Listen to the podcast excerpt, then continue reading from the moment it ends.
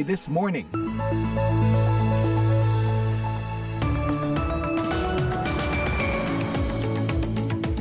Hey, selamat pagi. VOA This Morning kembali menemani Anda pagi ini live dari Studio 17 VOA di Washington DC bersama saya Rifan Dwi Astono. Apa kabarnya nih? Menjelang akhir pekan ini semoga kerjaan udah makin tipis, tugas sudah banyak yang rampung, jadi hari ini bisa terasa lebih rileks ya.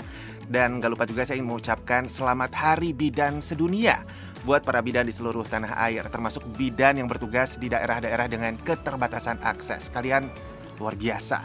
Seperti biasanya, redaksi VOA pagi ini sudah menyiapkan serangkaian berita hangat dari Indonesia dan mancanegara dalam edisi Jumat 5 Mei 2023. Di antaranya, Menko Polhukam Mahfud MD membentuk Satgas Tindak Pidana Pencucian Uang untuk telusuri transaksi mencurigakan senilai ratusan triliun rupiah memang menurut hukum penyidik untuk masalah perpajakan dan bea cukai itu adalah Ditjen Pajak dan Ditjen Bea Cukai. Jadi tidak bisa dikeluarkan.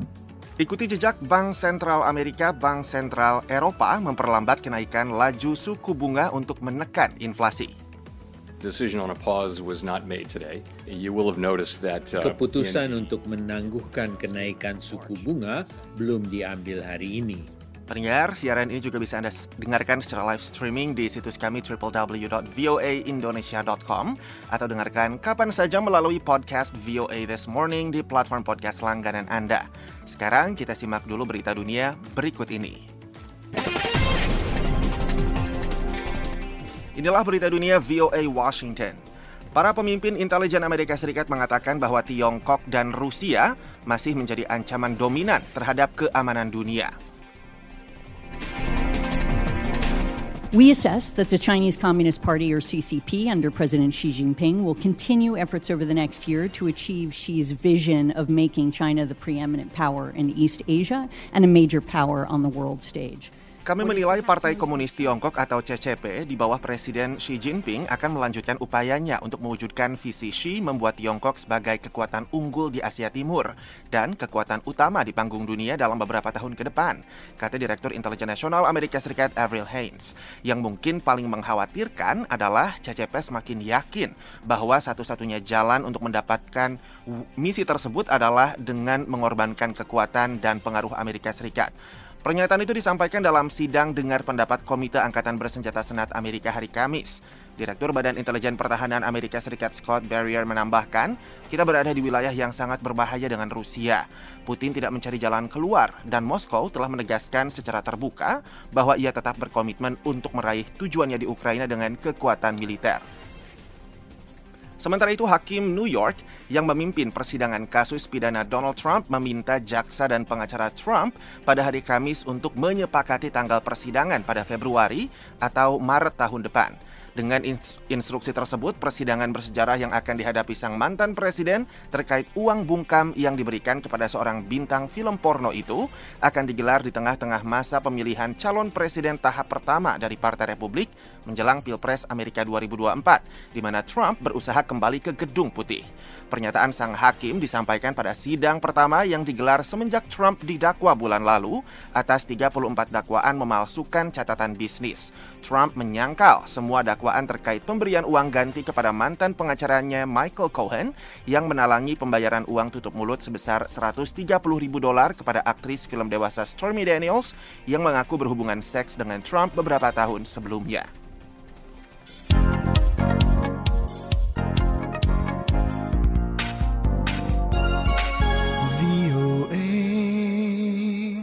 Seiring semakin dekatnya penobatan Raja Charles III, sentimen Republik di Australia kembali bergejolak. Para pegiat berpendapat bahwa monarki konstitusional Australia, di mana Raja Charles III menjadi kepala negara dan diwakili di Australia oleh seorang gubernur jenderal yang perannya hampir seluruhnya bersifat seremonial, sudah kuno, meskipun mereka belum menentukan jenis negara republik seperti apa yang mereka inginkan. Jajak pendapat Sydney Morning Herald Januari lalu menunjukkan bahwa dukungan terhadap bentuk negara republik meningkat dari 36 persen menjadi 39 persen di kalangan para pemilih sejak kematian Ratu Elizabeth II. Charles adalah kepala negara di lebih dari selusi negara, termasuk Kanada, Papua Nugini, dan Selandia Baru.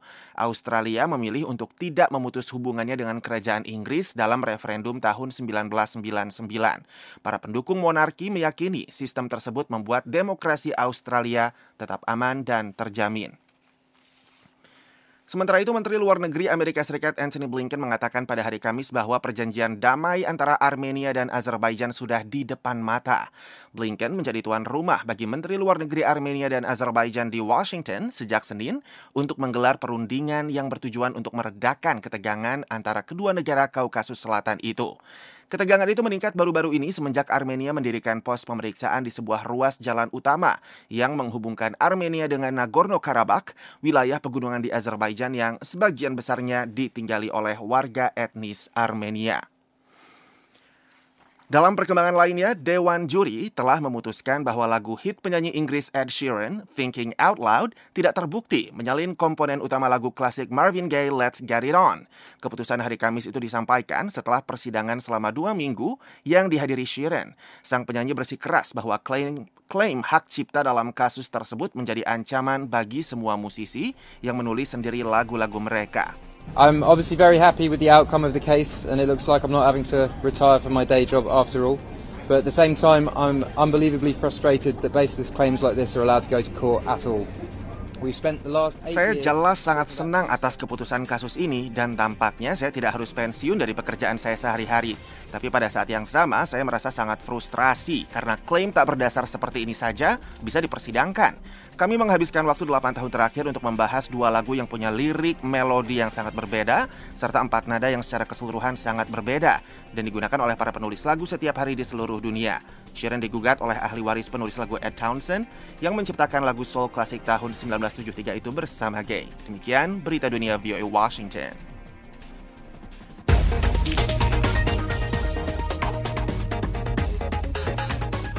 Pendengar masih di VOA This Morning, Menteri Koordinator Bidang Politik, Hukum, dan Keamanan Mahfud MD membentuk Satgas Tindak Pidana Pencucian Uang atau TPPU.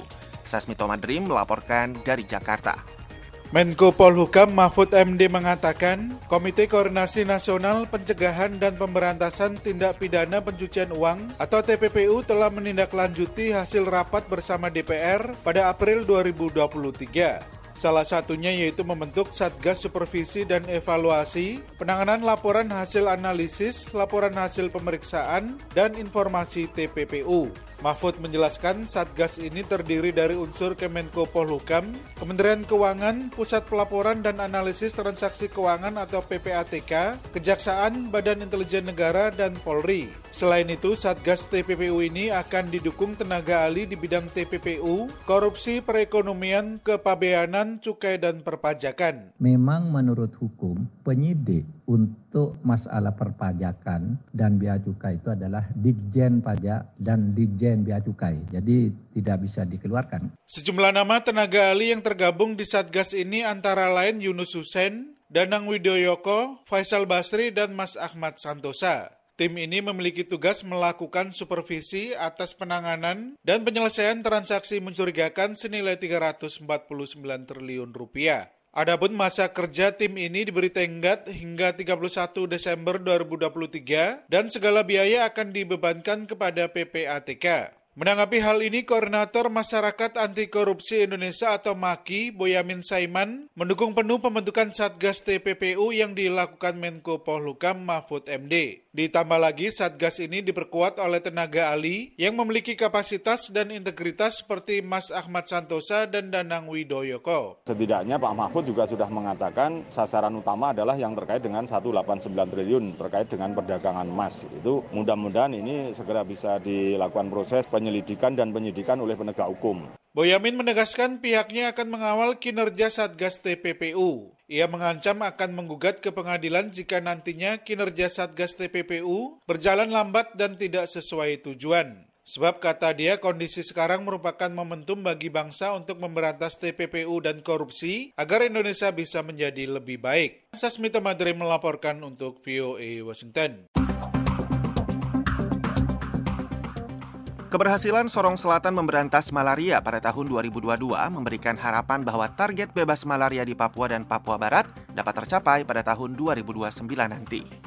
Kabupaten Sorong Selatan di Provinsi Papua Barat menjadi kabupaten pertama di Pulau Papua yang bebas penyakit malaria pada tahun 2022.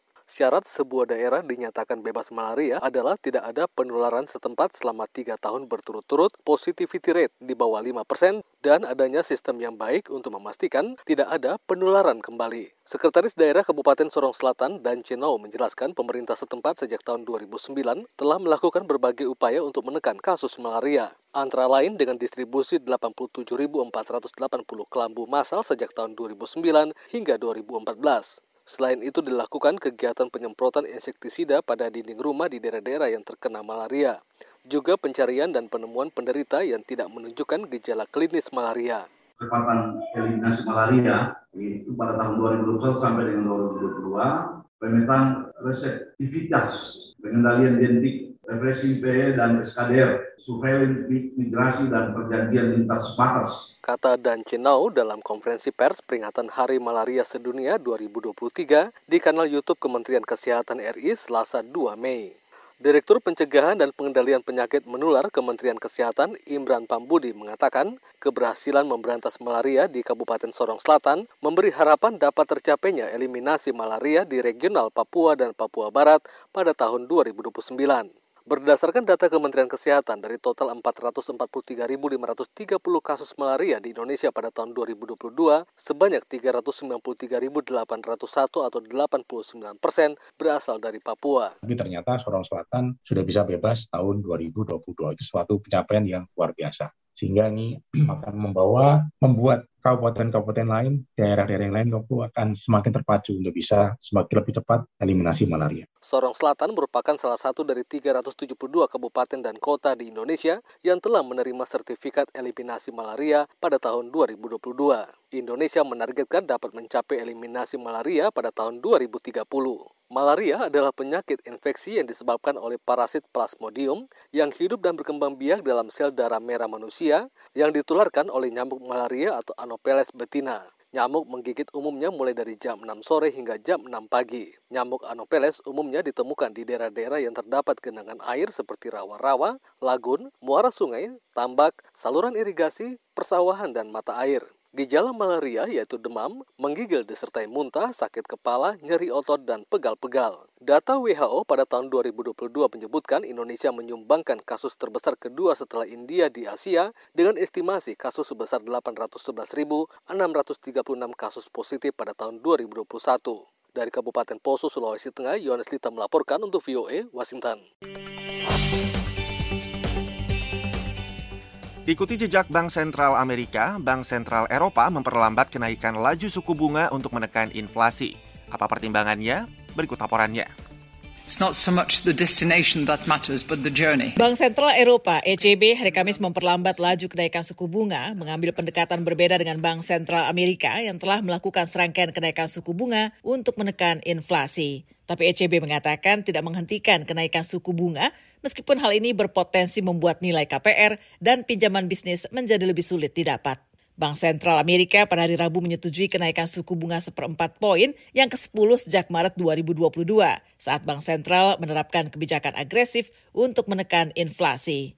Namun Bank Sentral Amerika mengisyaratkan bahwa ini mungkin merupakan kenaikan suku bunga terakhir saat ini. Sehari setelah keputusan itu, Bank Sentral Eropa yang membawahi 20 negara pengguna mata uang euro mengatakan akan melangkah lebih jauh. Bahkan ketika melambatnya pertumbuhan ekonomi dan ketidakstabilan bank-bank di Amerika menimbulkan kekhawatiran baru akan terjadinya gejolak keuangan. Presiden Bank Sentral Eropa Christine Lagarde dalam konferensi pers hari Kamis mengatakan, The inflation outlook continues to be too high and for too long. Perkiraan inflasi masih terlalu tinggi untuk waktu yang lama, ujar Lagarde. Mengingat tekanan inflasi saat ini, Dewan Pelaksana hari ini memutuskan untuk menaikkan tiga suku bunga utama ECB sebesar 25 basis poin.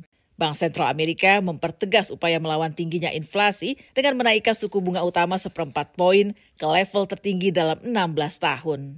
Tapi The Fed juga mengisyaratkan bahwa mungkin saat ini merupakan saat yang tepat untuk menghentikan kenaikan suku bunga yang sudah dilakukan 10 kali secara berturut-turut dan membuat pinjaman bagi pebisnis dan konsumen lain menjadi mahal. Dalam sebuah pernyataan setelah pertemuan terakhir hari Rabu, The Fed menghapus kalimat dalam pernyataan sebelumnya.